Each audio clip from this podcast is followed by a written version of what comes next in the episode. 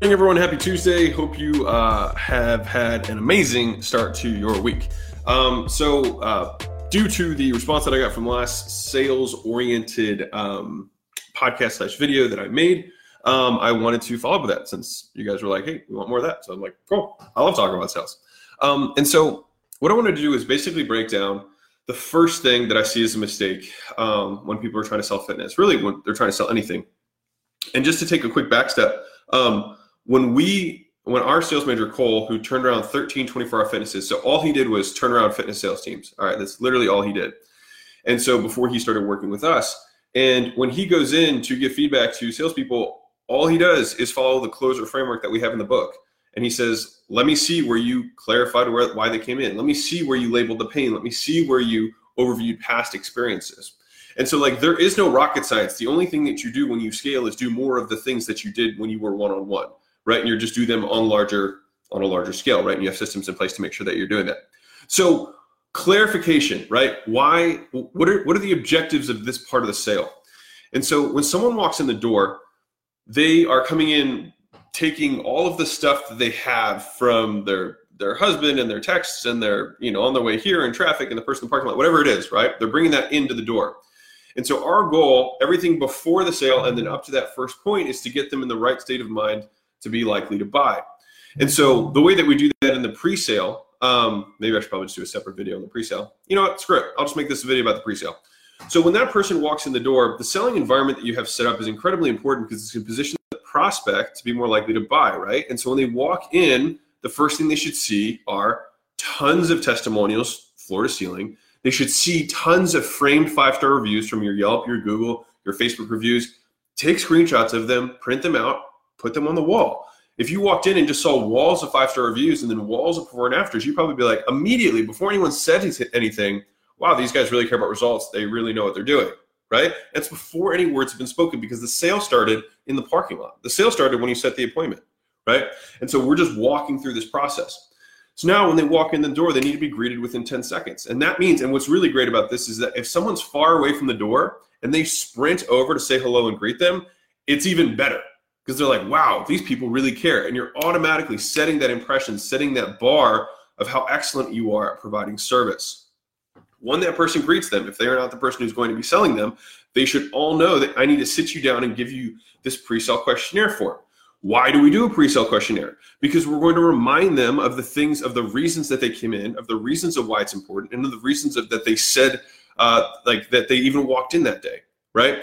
And so the whole point is to agitate is to identify the pain and then agitate that pain. And what we're doing is we're extending the amount of time that they're sitting in the pain and the reason that they walked in that day right? And so and if you're like the details around what make this powerful is that if you are especially like whether you're the person who's doing the sale or you're not doing the person who's doing the sale you should if you can walk them through the sheet read the questions to them, clarify it to them, and if you can, squat down to eye level. If you've ever had a waiter do this or a waitress, when you squat down to eye level, people feel like you're leveling with them and you're inconveniencing yourself to service them.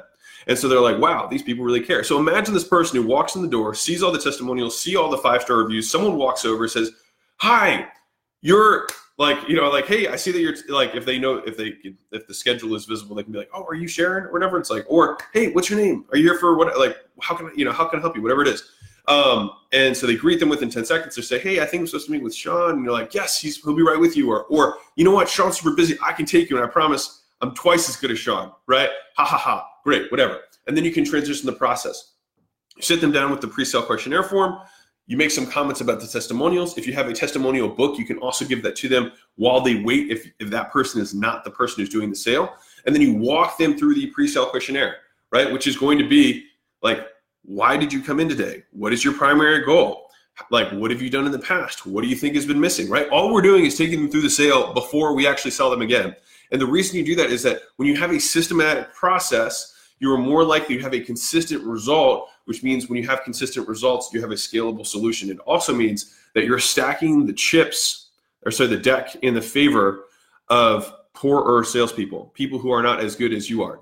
You are the proprietor. You will always be better, or you should always be better at selling your own stuff than anyone else is, right? Because you should be more convicted about it. You also have the most to gain?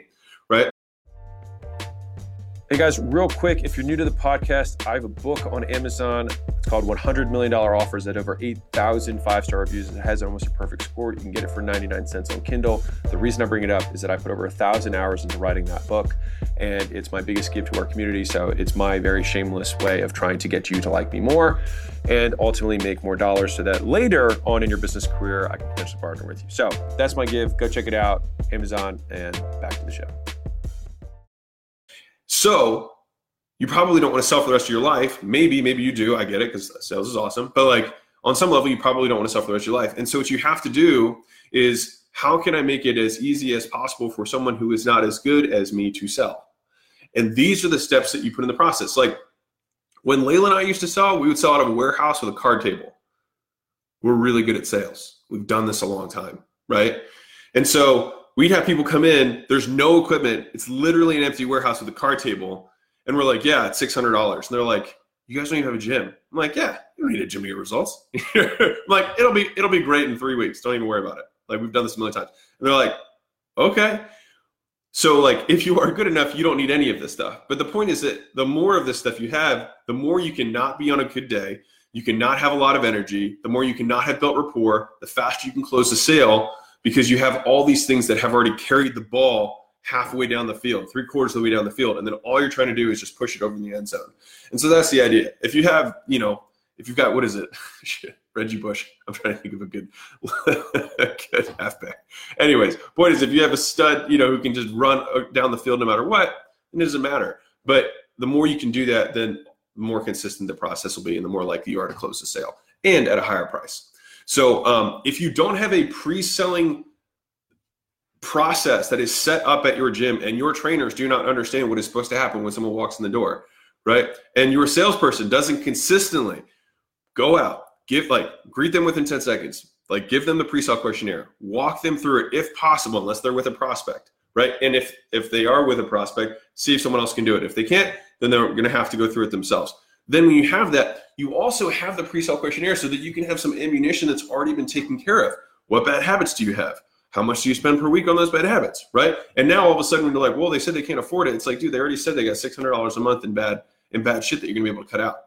All these little things, they just if you close an extra 10%, 20% of people walk in the door, it's a massive increase in the amount of sales that your gym is going to be able to make. And it takes an afternoon or two of training and one afternoon of putting up all the pictures and going to Kinko's to set this up at your gym. All right. Um, I talk about this in endless detail in the book. If you want, you can grab it, alexsbook.com. Um, I, I make my my eight, my nine dollars on the book. It costs me more to send you the book, um, but if you want, there's details on how to set all that stuff up. But um, I hope that just gives you an overt, like big picture, how to clarify, how to how to increase the likelihood that someone is going to buy when they walk in your facility um, so that you can extract the most value, deliver the most value, give it an amazing experience. And even if for some reason that person does not buy, they have nothing but nice things to say about how professional your service was. All right. So have an amazing day, guys. Happy Tuesday, terrific Tuesday, turn down Tuesday, tactical Tuesday. And I will catch you guys on the flip side. All right. Bye.